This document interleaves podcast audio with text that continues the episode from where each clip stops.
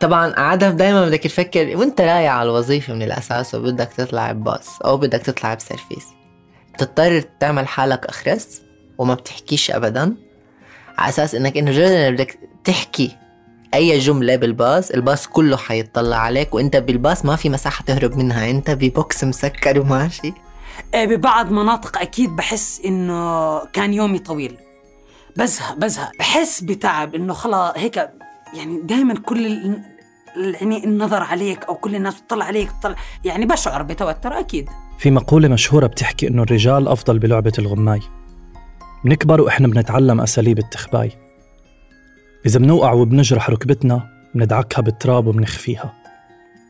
إذا بناكل بوكس على وجهنا بنبلع وبنكمل يومنا. وإذا صار إشي ممكن يكسرنا من جوا ممنوع تنزل الدمعة. ومع الوقت بنصير نبدع بهالأساليب. على عمر الأربع سنين بيتحدد شو لازم نلبس نوع ألعابنا وكيف لازم نلعب. وعلى عمر 12 كيف لازم نحكي ونتصرف. وبنكبر وإحنا بنسمع شو لازم نصير وشو لازم نكون. ومع الوقت بيتوسع العالم من حوالينا. وبيصغر القالب يلي لازم نوسع فيه. ويلي بخلينا نكمل هو كلمة واحدة. تعودنا. أنا سليم سلامة.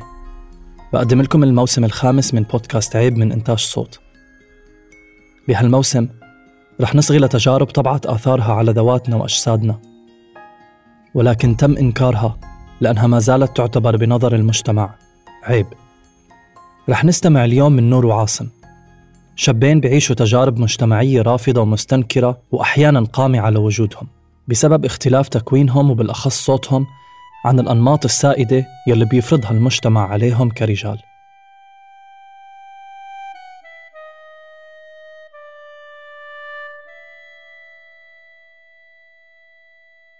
منه أنا صغير كل مرة كنت أطلع على المراية كان يكون في إشي مختلف بالنسبة لإلي.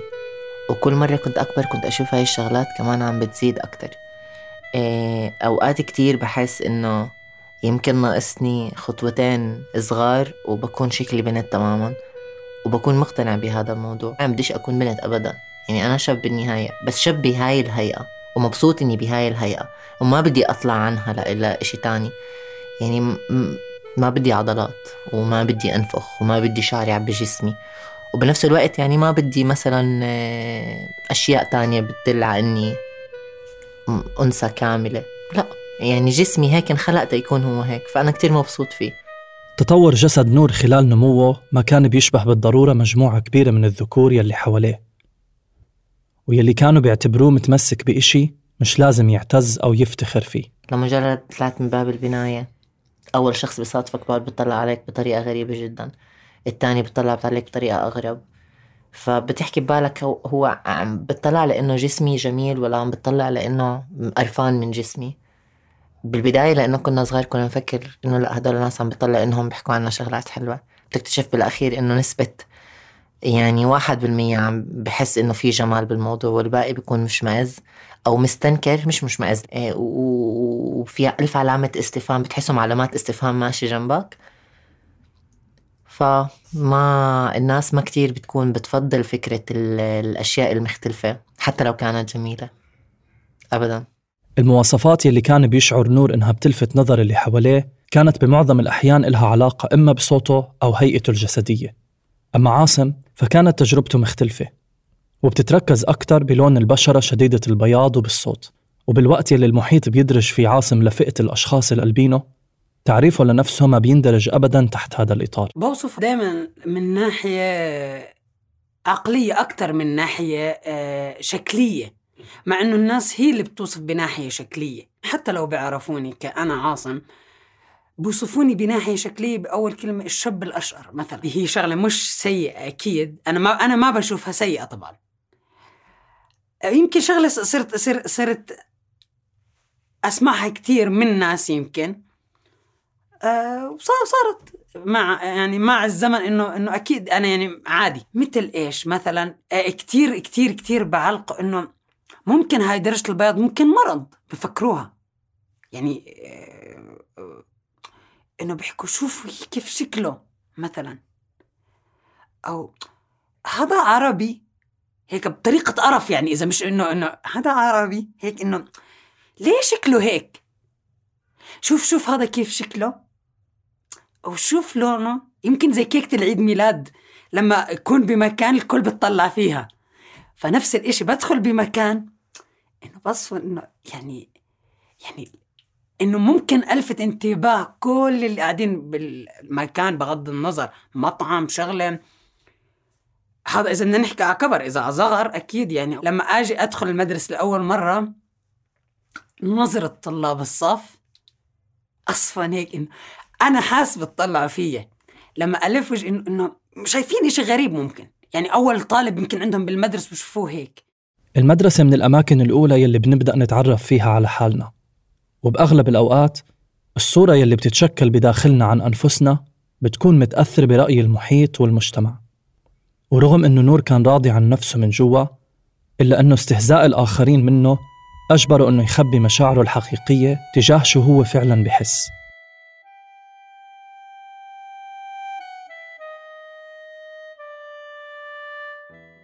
كنت أنا وأصحابي بالمدرسة كنا بعدنا كتير صغار وكانت الفكرة إنه إحنا بنلتقي كل فترة وبين التانية في بيت صديق لإلنا كان في عنده جنينة حلوة وهيك مسكرة.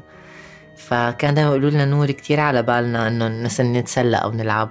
فصارنا من مزح لمزح لمزح وصلوا لفكرة إنه بدهم يلبسوني أشياء بناتية فلما جابوا شي بنات ولبسوني إياه قالوا كتير بزبط. ردوا جابوا قماش وصار يعملوا فصار يحطوني قدامهم اللي يلبسني واللي مدري يعمل شو. أنا عم بطلع حالي وكتير مبسوط بالمراية. آه لبسوني كمان من جوا عم بحكي بس كان لازم أظهر عكس هذا الشعور إنه أنا ما بدي من أنا جواتي كان كتير بدي.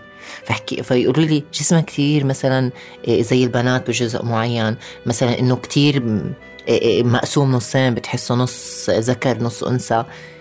هذا الكلام كان بنحكى بقول لهم أنتم مالكم من لا طبعا مش هيك بس أنتم انكم وأنتم لبستوه حتطلعوا زي هيك.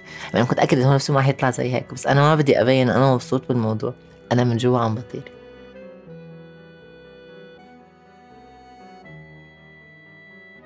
الرجولة هي عبارة عن بنية اجتماعية بتفترض أن الرجل لازم يحكي ويتصرف بشكل محدد. فصارت هاي التصرفات بتمثل الرجولة. عشان هيك معنى الرجولة بيختلف عبر الزمان والمكان حيث أنه يعتبر من غير الرجولي أنه يكشف الرجل عن وجهه في قبائل الطوارق بشمال إفريقيا.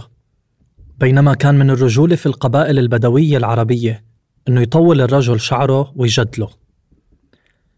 هاد بيوضح أنه الرجولة مش إشي فطري بننولد فيه وإنما هو إشي بنتعلمه من المجتمع يلي بيصنعه حسب سياقه الثقافي. وانطلاقا من هالنقطة ممكن نقدر نفهم إحساس نور أكتر لما بوقف قدام المراي. ممكن نقدر نفهم الصراع اللي بدور جواته بين المعايير اللي بتفرضها ثقافته عليه من الخارج وبين طبيعة جسمه أو كيف بحس تجاهه. زي أي بني آدم طبيعي لما بده يوقف على المراية ويختار أشياء تليق لجسمه بيختارها حسب شخصيته حسب شخصية جسمه. هاي الشغلات ما بتزبط معي أنا. إذا بدي أمشي على كيف جسمي كرجل وألبس اللبس يلي بيحتاجه جسمي كرجل أنزل فيه على الشارع ما أتوقع أرجع على البيت سليم تماما أبدا. فبتحس إنه لو كنت أنا فعليا يعني بمتلك جسم امرأة كامل كان وقتها بقدر أعبر على الأقل عن الجزء الأكبر بجسمي بالشارع بدون ما أكون حاسة إني رح أكل قتلة مثلا.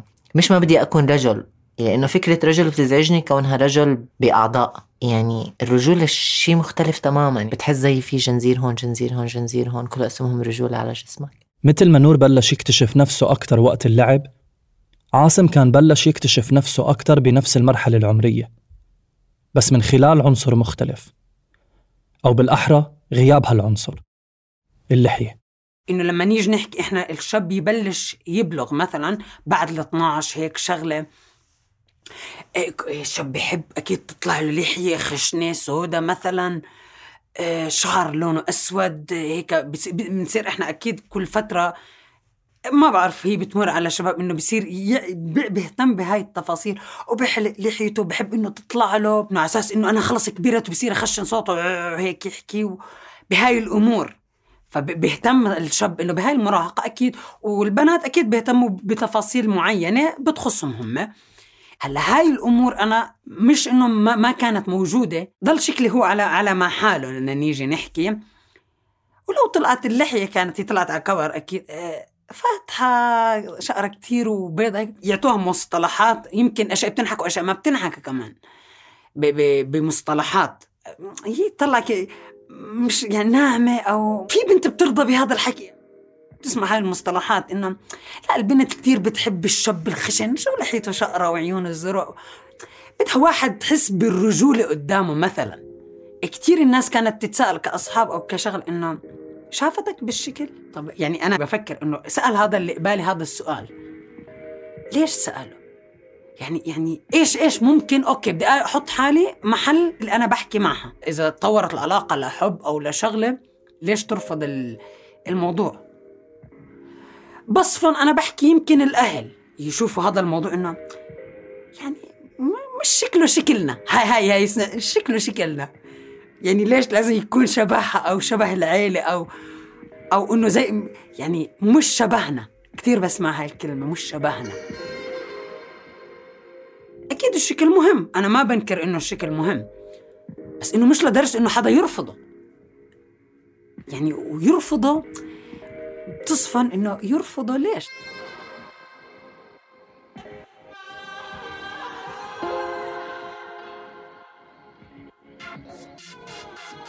في الأماكن اللي بتحتم علينا التواجد الإجباري بأوقات معينة مثل المدرسة بنكون قادرين نتوقع أنواع الأنماط يلي رح نتعرض لها.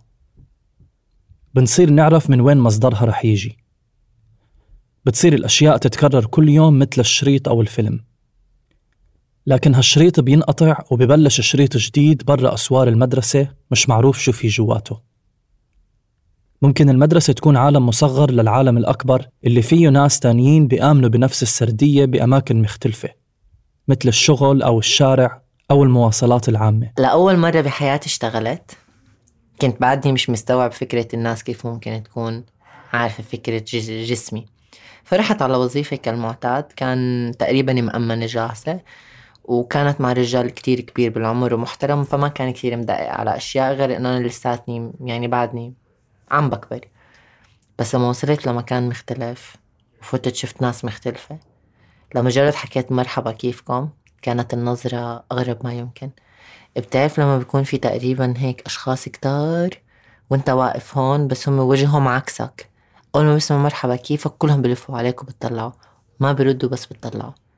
يعني بيكون هيك في لحظات لمدة 15 20 ثانية صمت بتطلعوا بالمخلوق اللي قدامهم. بحسسوك كان عن جد. وانت نفسك يعني بتحس إنه بدك تختفي بين ثيابك وما بدك حدا يشوفك على قد ما بتخجل. بعدين يبلشوا يتعودوا. لما بتبلش تعود محيط عليك لفترة بتضطر تتركه. تمام؟ وتروح على محيط آخر. بس وإنت بنفس المحيط حتى لما بتعودون عليك ما تفكر إنهم مية بالمية متقبلينك في الأساس. هن بيضطروا يتقبلوك لأنه مضطرين يتعاملوا معك. بس على طول أي شغلة إلها علاقة بعدم الرجولة أو بقلة الرجولة بأي موضوع بيطرح قدامك وقدامهم كل الناس بصير تطلع عليك. بأي بني آدم ماشي شوي دلوع أو ناعم بصير يطلع عليك. إذا لقطة بفيلم جابت إشي ناعم لرجل أو جابت صورة غير نمطية لرجل بفيلم بعدوا بتطلع عليك. إذا مثلا بتتفركش بالشغل أو مثلا بتخبط إيدك في شغلة بما إنه كمان صوتي جدا ناعم بدك مثلا تتوجع. بس بتطلع نغمة الوجع تبعتها غير نغمة وجع الرجل بالعادة. ما تصدق التعليقات اللي ممكن تجيك أو النظرات أو حتى المسخرة. يعني مش مش دائما بضايقوك مثلا بكلام جارح بس ممكن يتمسخروا عليك على أساس إنهم عم بيمزحوا بس بيكونوا يعني عم بيحطموك تماما. أما عاصم فتجربته بسوق العمل كانت مختلفة عن تجربة نور. كان قادر يستخدم اختلافه عن الآخرين كأداة بتوفر له البيئة المناسبة للعمل. الشكل كان يساعدني إني أكون بالمكان اللي فيه أنا متميز وإنه يلفت الانتباه إضافة للإشي اللي أنا كنت أعمله إضافة إنه شكلي كان يعطي يمكن يلفت الانتباه حكم الأصفر أو يعني درجات الأصفر. إيه هي من الألوان الملفتة للانتباه مثلا. فهذا الإشي كان يلفت الانتباه مع إنه أكيد مش ألفت الانتباه بشكل بس أكيد ألفت الانتباه بطريقة حكي أكيد ألفت الانتباه بحكي بشيء بتصرف راح أعمله هلأ. أكيد بدك تكون واعي شوي لأمور إنه تعملها عشان هدي بتطلع فيك بشكل مش طبيعي. وهذا الإشي كمان يعني أكيد لما أدخل مكان أنا كنت أدخل مكان آه لو أجي بعد مثلا نحكي خمس ست سبعة أشهر وفترة طويلة. لو الموظفين لسه بيشتغلوا فيه راح يعرفوني. أول ما أدخل عليهم راح يتذكروا أول مرة أجيت فيها. هذا الإشي كتير كتير كتير كنت أشوفه. فهذا أكيد بعتبره أنا من ناحيتي مش ضعف. يمكن طبيعة مكان العمل بتلعب دور كبير بتقبل الآخرين. بالوقت اللي لاقى في عاصم بيئة شغل يقدر يتكيف فيها كان نور مستمر برحلة البحث. لحد ما قدم ليشتغل بمقهى. كان نور مدرك للمواصفات اللي بتترك انطباع إيجابي بالمقابلات وبالتالي كان يحاول قدر الإمكان إنه يوافي هاي المواصفات. وبينما هالمواصفات كتير من المرات بتكون معتمدة على كفاءة صاحب الطلب ومعلوماته إلا أنه بحالة نور المواصفات بتتركز بشكله وصوته على وجه التحديد.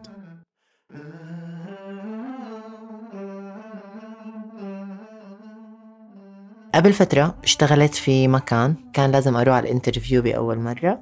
أول مرة كأني رايحة أجهز لعرس. آه نور انتبه آه صوتك. نور انتبه شكلك. نور انتبه حدد لحيتك واعمل مدري شو هاي الشغلات اللي بيعملوها الشباب. نور انتبه وانت قاعد. نور انتبه وانت قاعد. نور انتبه وانت قاعد. نور انتبه وانت قاعد. يعني كان في كلمة نور انتبه مئة مرة على أساس إني أفوت أعمل الانترفيو.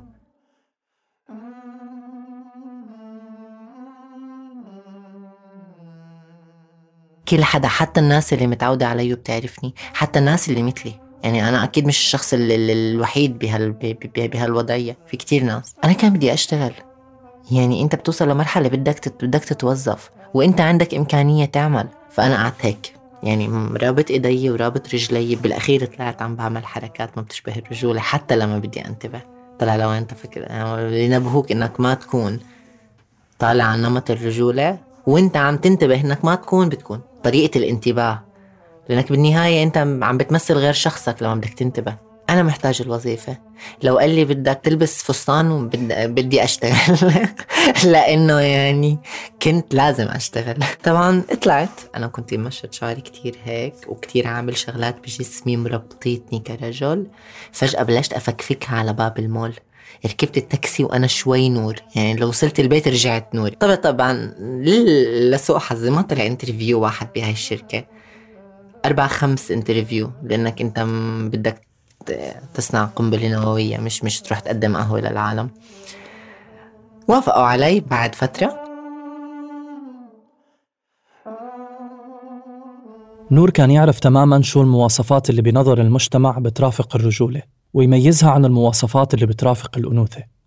وكان بالبداية يحاول جهده أنه يوافي هالمعايير أو القواعد المجتمعية. كان أول يوم اللي تبعه فتت. مرحبا كيفكم؟ شو أخباركم؟ تمام.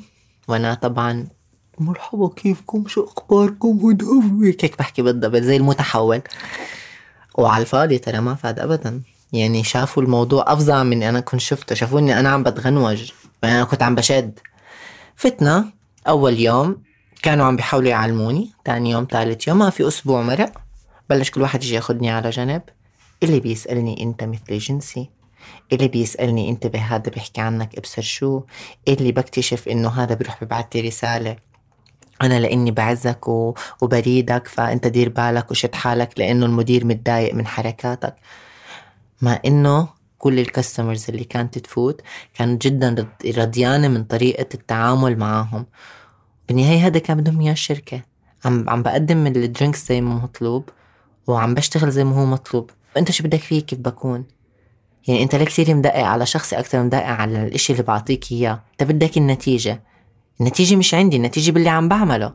فبلشوا على موضوع المسخرة فكان كتير يجي عنا ناس جايز مثليين جنسيين أو ليزبيانز كانوا قدامي يحكوا كلام عنهم كتير بشع كتير بشع. وأول ما يحكوا عنهم كلام بشع يطلع علي يعني إنه الكلمة إلك يعني مباشرة. وبالرغم من محاولة نور الالتزام بالمعايير والقواعد المجتمعية داخل بيئة العمل إلا أن الموظفين كانوا بيعطوا أنفسهم الحق بالتطرق لميوله الجنسية من دون ما هو يقرر الإفصاح عنها. وكأنه الشكل والهيئة دليل قاطع على ميول الأشخاص. وهاد كان نوع تاني من الإقصاء يلي كان يتعرض له نور. تجربة عاصم ونور كانت مختلفة ببيئة العمل لكنها كانت شبه مطابقة ببيئة الشارع وبالتحديد بالمواصلات العامة. طبعا عادة دايما بدك تفكر وأنت رايح على الوظيفة من الأساس وبدك تطلع بباص أو بدك تطلع بسيرفيس بتضطر تعمل حالك أخرس وما بتحكيش أبدا على أساس إنك إنه جد بدك تحكي أي جملة بالباص الباص كله حيطلع عليك وأنت بالباص ما في مساحة تهرب منها. أنت ب box مسكر وماشي. فأنت غصب عنك رح تضلك تطلع هاي النظرات لأنه دائما في بكون في نسوان كبار وكذا فبكون في احترام شوي لإلهم مش لإلي أكيد. عشان إذا بدهم يضايقوني حيضايقوني أكيد. بس هو لأنه موجودة هاي ما بضايقوني قدامها عشان هي ما تنزعج. مثلا أو الفلان تاني ما ينزعج مش ما أنزعج.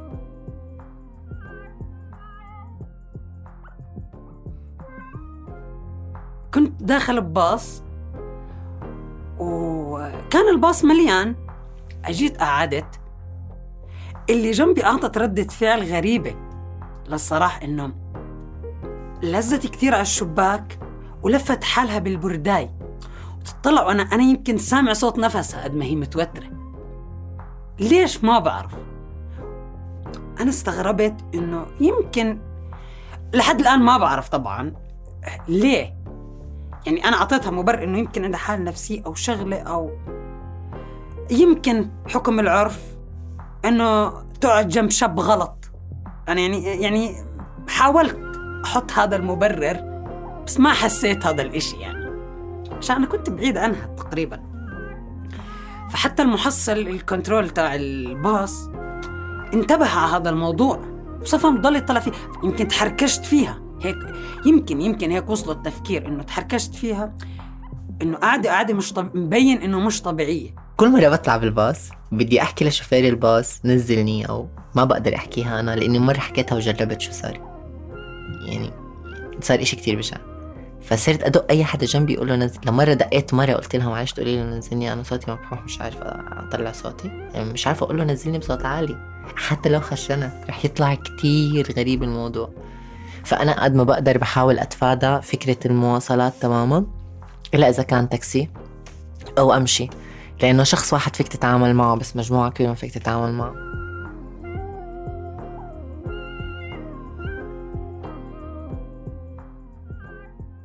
يمكن في أماكن ومساحات أو حتى أشخاص ما بنقدر نهرب منهم أو نتجنب الاختلاط فيهم. لأسباب وظروف كتيرة. أما الأصدقاء والحياة الشخصية بنتوقع أنه هم يكونوا الملجأ أو على الأقل يكونوا متقبلين أكثر خاصة أنه معظم الأوقات الأصدقاء بيكونوا من اختيارنا يعني مش مفروضين علينا. لكن بالنسبة لعاصم ونور النتيجة كانت بأغلب الأحيان مشابهة حتى بهاي الظروف. إيه، أطلع مع أصحابي. يصيروا يسألوا أصحاب أصحابي مين الشاب اللي كان معكم؟ أنا كمان أخوي شعره لونه أسود. ممكن لما أطلع مع أخوي ومع أصحابه هذا أخوك معقول؟ كيف يعني هيك أخوك؟ يعني في جواب هيك بيتراود ببالي إنه للناس إنه اسألوا ربنا هذا السؤال. يعني هيك يعني يعني أنتوا اسألوا ربنا بهذا الموضوع. لما لما إن شاء الله بعد عمر طويل الله ياخذكم إنه تروح تسألوا هذا السؤال. إنه قد ما الواحد بينرفز يعني أنا ما اخترت أي شيء وأنت كمان الشخص اللي بتسأل انت ما اخترت إشي بشكلك. فاسأل السؤال إلك قبل بعدين يجي يسألني هالسؤال اسأل حالك. ليش ربنا مثلا خلق لون عيونك هيك؟ ليه خلق حجم أنفك هيك؟ ليه طولك هيك؟ رح تعرف جواب سؤالي إلك. ولما كثرت التساؤلات وزادت الشكوك بالثقة بالنفس كانت عائلة عاصم موجودة معاه من طفولته رغم إنه كتير أشخاص بيفتقدوا لهالمصدر المهم من الدعم. هلا إحنا بالبيت عنا عندي أختين شقر وعندنا أخ شعره أسود. فما عمره أهلي حسس جد حسسونا إنه إحنا مختلفين عن المجتمع. بالعكس ما عمري بتذكر أبوي أو أمي مسكوني وحكوا لي إنه إذا صار معك موقف هيك أو أو تعرضت لإشي اعمل هيك أو. بالعكس مش بس أهلي كمجتمع العيلة كامل بالعكس ما عمر ما ما عمرنا حسين إنه إحنا مختلفين عن أولاد خالي أولاد عمي أو ما, ما بعرف يمكن إحنا بيئتنا هيك. لكن مش دائما بيكون في حوالينا أشخاص يذكرونا ويقووا ثقتنا بنفسنا. وبتصير التصرفات الناتجة كردة فعل عنصر إضافي بعملية الإقصاء. أنا لما أكون عم بحاول أكون شخص تاني 24 ساعة فمش حركز على شخصيتي اللي لازم أطلعها. فحكون إنسان مش حقيقي بالبداية ولا بالنهاية. بحس إن ثقتك بنفسك قليلة لأنك أنت عم تطلع نظرة مش المفروض هلأ يطلع عليك فيها. هم بعدهم ما عرفوك. حتى جملك ما بتقدر تكملها. وأنت عم تحكي على قد ما بصير سخيف. عم تحكي بجملة معينة أو بموضوع معين. بنص الموضوع أو بأول الموضوع بتلاقي حالك شتات لأنك عم ركزت على نظراته عليك. مثلا طلع على رجليك إنهم مثلا قعدتهم زي البنات بتقوم بتركز قعدتك. فبصير بتركز على على البادي لانجوج تبعك أو على صوتك والتون تبع صوتك أكثر ما بتركز على زبدة الموضوع اللي بدك تحكيها.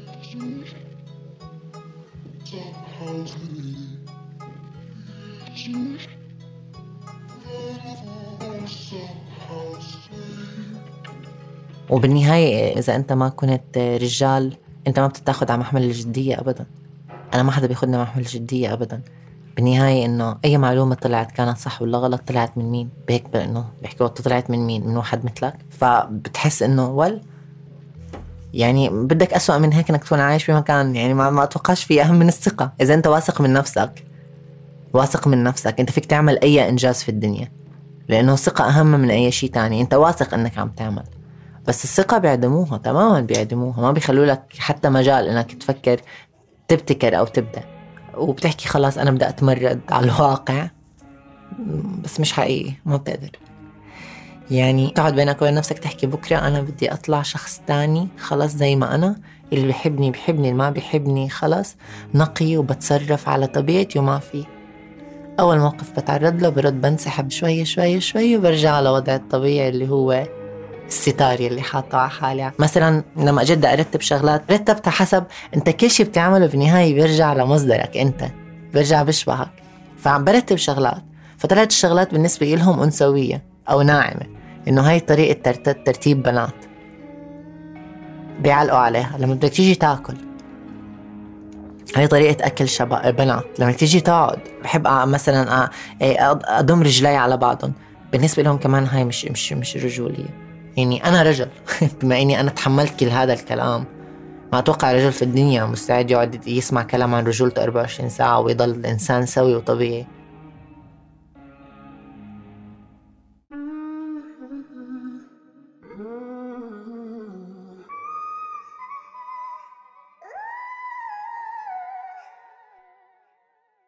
نور وعاصم كانوا يسمعوا أن النساء أكثر تقبلا من الرجال ولكن تجاربهم أثبتت إنه النساء كمان ممكن يكونوا أدوات قمعية بإيد المنظومة الذكورية ذاتها يلي بتقمع نساء أخريات أو الأجساد اللانمطية الناس كلها بتفكر إنه المرأة بالمجتمع آه، إنسان متقبل أكثر من الرجل كونه إنسان ألطف أو إنسان حساس أكثر طبعا هي كل هالشغلات النمطية اللي بنحكوها أو أو بصنفوها تحت جندر آه، معين إنه البنت عندها صفات الرجال عنده صفات اللي هذا كلام مو صحيح. هي صفات في العالم منثورة.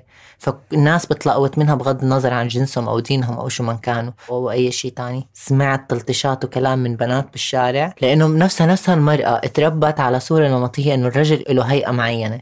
لأنه إمها وأبوها وأخوها وخالها وعمها كلياتهم زرعوا براسها فكرة أو المجتمع كله زرع براسها فكرة إنه الرجل هذا الستاندرد تبعه. أنت مش حتكوني بأمان لما تكوني مع رجال عنده هاي الصفات يلي أكيد ما بتنطبق علي بالنسبة لهم اوقات بدي أجي ألومها. بعدين بحكي لا ما طلع هاي فكرة إنك تلوم كمان بدك تلوم مين؟ يعني بدك تلوم المجتمع ولا تلومها هي ولا تلوم الفكرة السماوية ولا الفكرة ما بعرف بدك تلوم مين بالنهاية.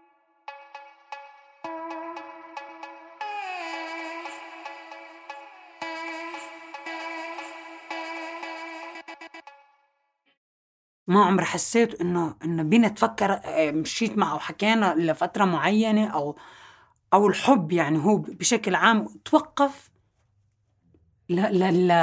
للحظة على الشكل. بس المجتمع صار يخوفها من هذا الإشي. يعني آه، زي ما بنحكي مثل كتر الطرق بكسر. فلما هي طلعت تسمع هيك أمور من صاحبات هذا هو صاحبك اللي بتمشي معه أو هذا اللي ممكن تكملي حياتك معاه فأكيد هنا هي اللي بدها هي بدها تكون تتحدى الموضوع زي ما أنا كنت أتحدى الموضوع لما أسمع هيك أمور وما يهمني. هلا هي إذا بده يهمها أكيد أكيد في هون مشكلة بالموضوع ولازم نحلها.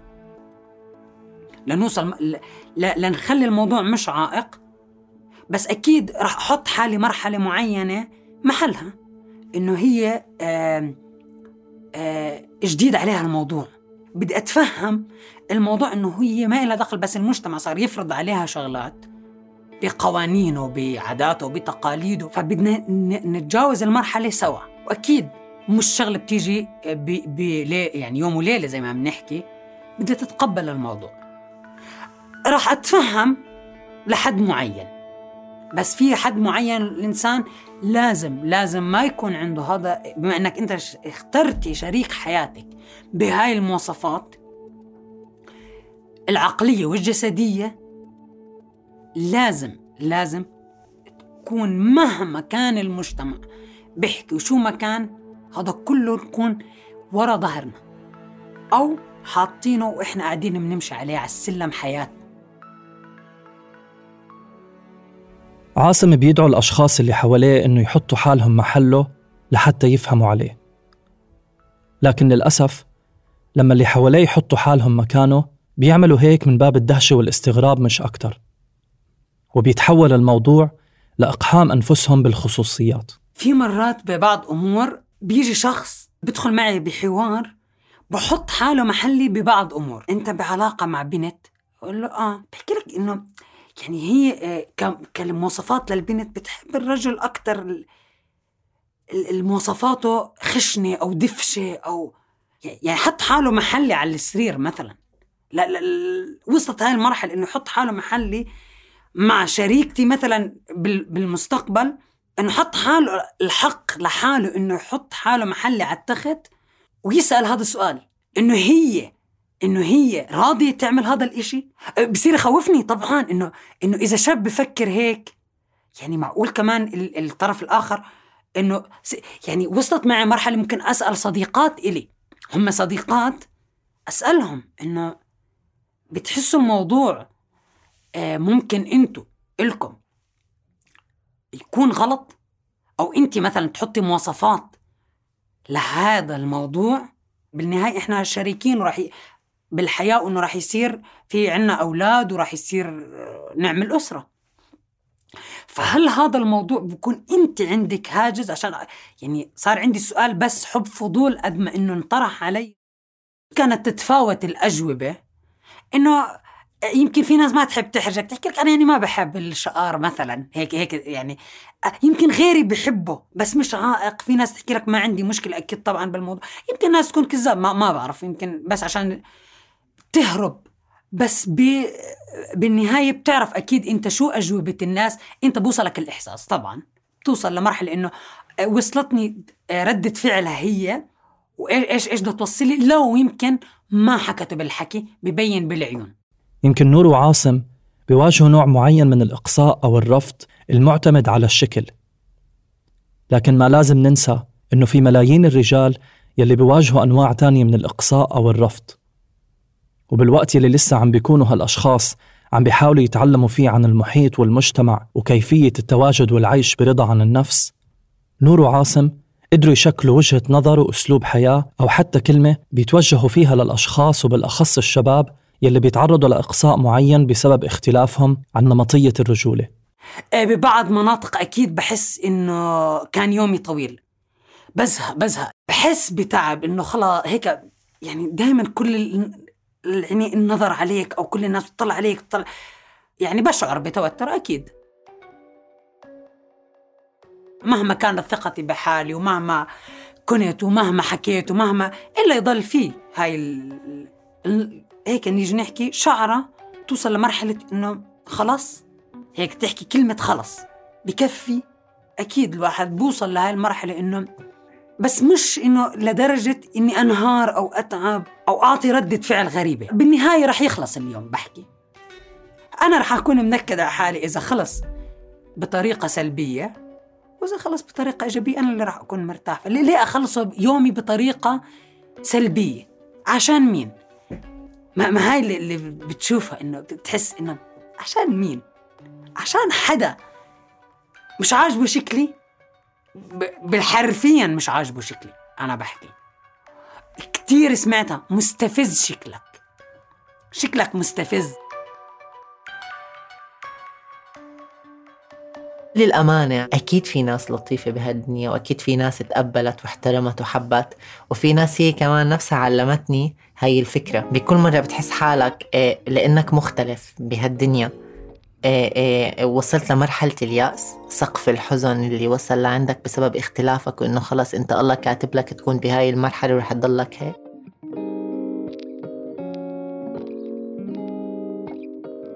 بس كل ما عليك تعمله لما تحط راسك على المخدة وتفيق تاني نهار الصبح يكون عندك أمل بسيط جدا إنه اليوم حتلتقي بشخص من ضمن مليون شخص تاني بضايقك حيقول لك جملة أنا متأكد لأن أنا بكل يوم كان يصير معي هيك. لو تجيني رسالة تجيني اتصال تجيني نظرة بيجيني شخص من هالدنيا كأنه الله ببعث لك إياه يرجعك لنفسك.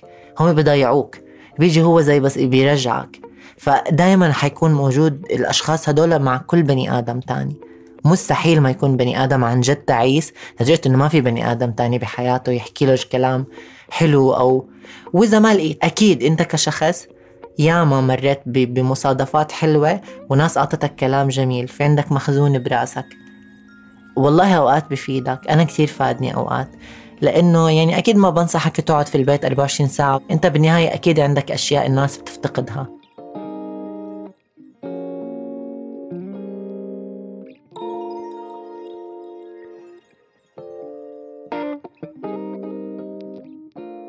كنا معكم من الإعداد والتقديم سليم سلامة. من الهندسة الصوتية ماهر ملاخ من التحرير والإخراج الموسيقي تالا العيسى. النشر والتوزيع تولته مرام النبالي وجنى قزاز وشارك بإنتاج هالموسم فريق صوت. نتلاقى بالحلقة الجاي والأخيرة من هالموسم من بودكاست عيب.